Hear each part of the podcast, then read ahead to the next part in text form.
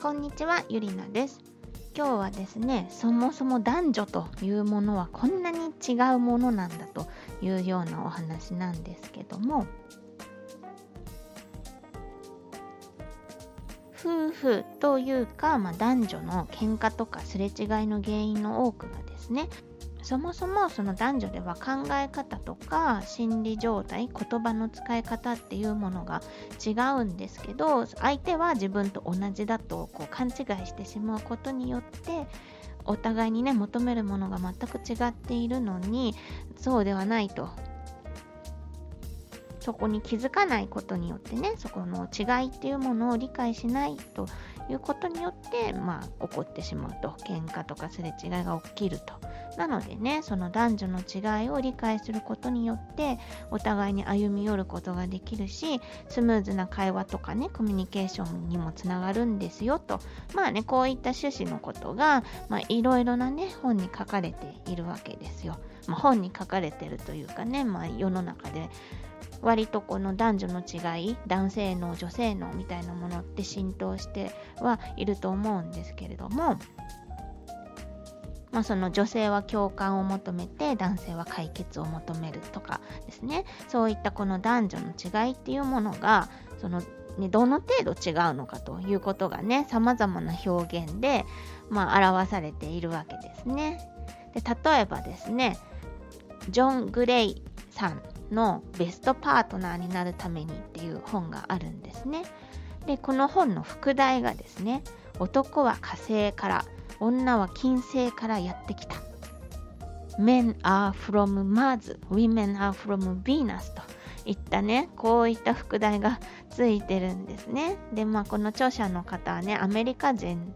のようなんですけどもなのでねちょっとまあなんかちょっと違和感というか表現がね日本人離れしてるじゃないですか、まあ、これはねそのまま直訳してるからだと思うんですけどその、まあ、本に書かれて前書きみたいなところに書かれていることはそもそも男は火星人で女は金星人だったと想像してみてくださいよと。で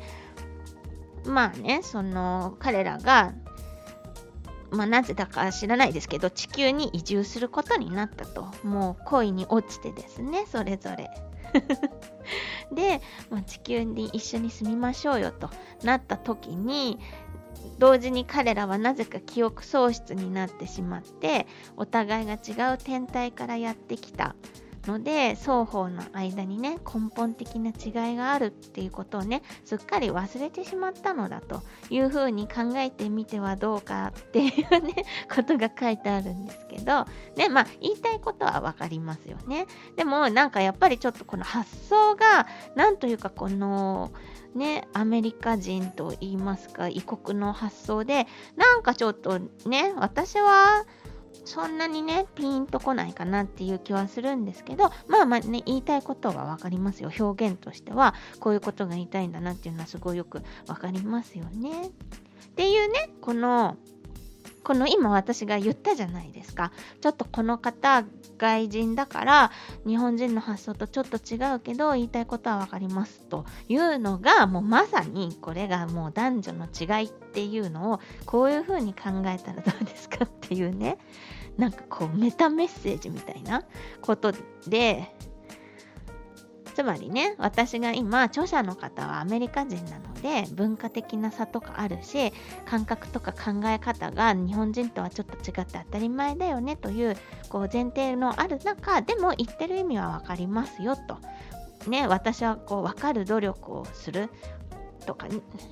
分かろうとする努力をして、ね、何言ってんの？全然ピンとこないよとは言わなかったつもりなんですけど、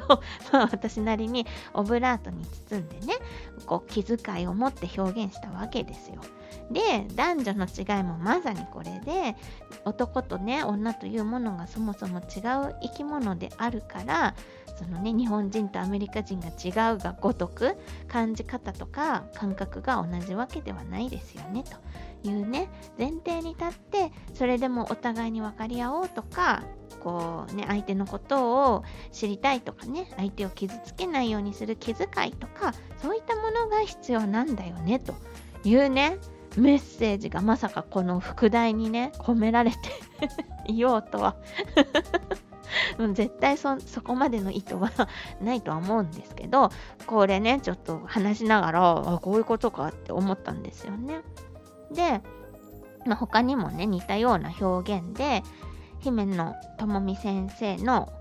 え、女の取扱説明書という本の中ではですね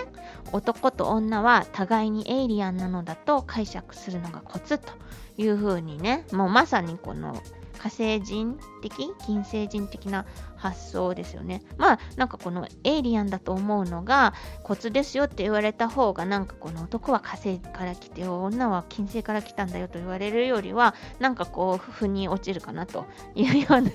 気もするんですけどで、まあちょっとね、これ、この間の放送でも言ったんですけど、この女の取扱説明書というね、本の中、本の中っていうか本を私は中古で買ったんですけど、すごいね、赤線が引いてあって、このね、本を前に持っていた方がね、熱心に読まれてたっていうことなんですけど、ここの男と女は互いにエイリアンなのだと解釈するのがコツというところにもうもうぐるぐるとね、赤丸が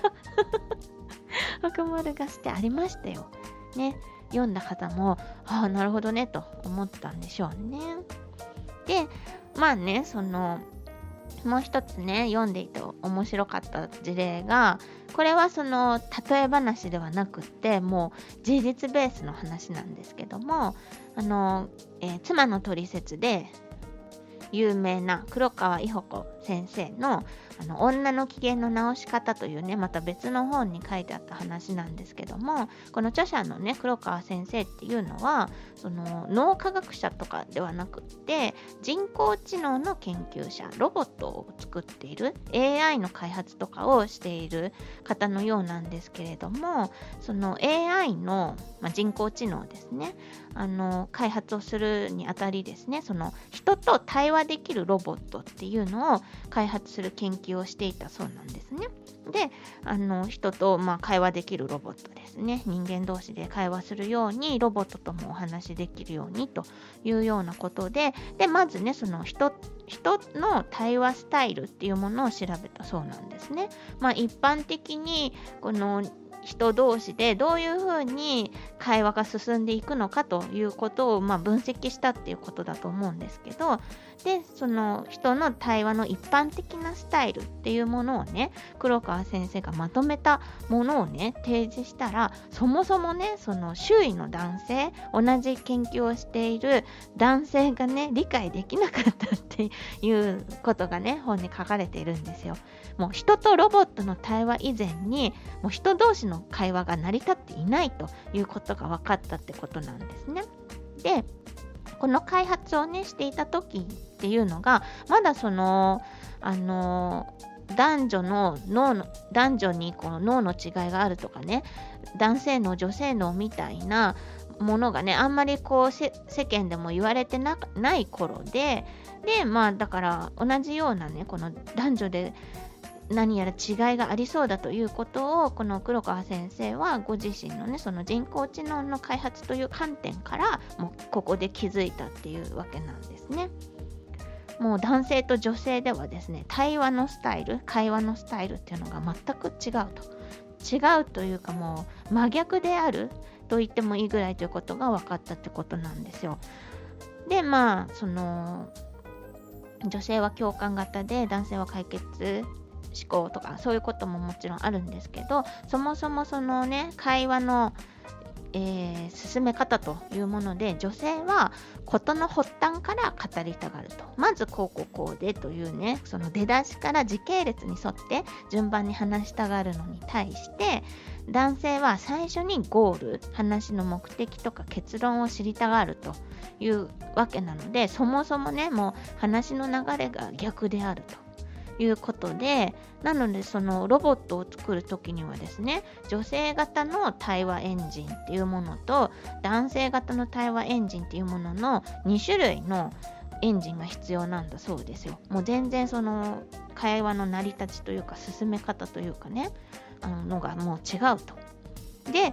面白いなと思ったのがそのそれぞれのエンジンをね搭載したロボットまあ、いわばもう女性型のロボットと男性型のロボットのこの2体でねあの対話のシミュレーションをさせるとそのロボット同士で情報共有に失敗して対話が破綻するんだと いうことなんですよ。だからもうロボットでさえね会話が成立しないということなのでそれだけね男女の考え方とか話し方言葉の使い方とかには大きな違いがあるということなんですね。なのでねまあ今日お話ししたようにもうそもそも男女ではまあもちろんその個人差はもちろんありますよ。その一般的に、一般的な男性の、一般的な女性のというふうにね、もちろん受け取っていただきたいんですけど、まあね、いつも言ってるんですけど、これもね。まあなので、そのね、旦那さんがちっとも話を聞いてくれないとかねあるいは男性側からすると妻はなんかいつもなんか急に不機嫌になるとかね全然話が噛み合わないというふうなねこの問題が起きるっていうことにはその男女の考え方の違いっていうものがあると。もうねお互いにもう姿格好はね同じ人間同じ日本人で日本語を話すからねそんなこととは思わないんだけど実はもう火星人と金星人くらいの違いがあるんだと。いうふうにねあいつはエイリアンなんだと考えた方がねもうそのぐらい違うというふうに最初から思っていた方がお互いにね理解しようとかねこっちも伝わるように話そうとかね、まあ、努力するというわけなので、まあ、そのそもそもそれだけ違うんだよと覚えておくことがね円滑な夫婦関係夫婦のコミュニケーション、まあ、男女関係ですねの基本の木と言えますよねというお話をね今日はさせていただきました。というわけでですね少しでも「へえ」とか「ふーん」とかあの気づきがありましたらね、ぜひ番組のフォローもしくは登録、お聞きのアプリによって登録もしくはフォローの方をね、していただけるととても励みになりますので、もうね、トンとあのボタンをね、押していただけると大変ありがたいかなというふうに思います。というわけで聞いていただいてありがとうございました。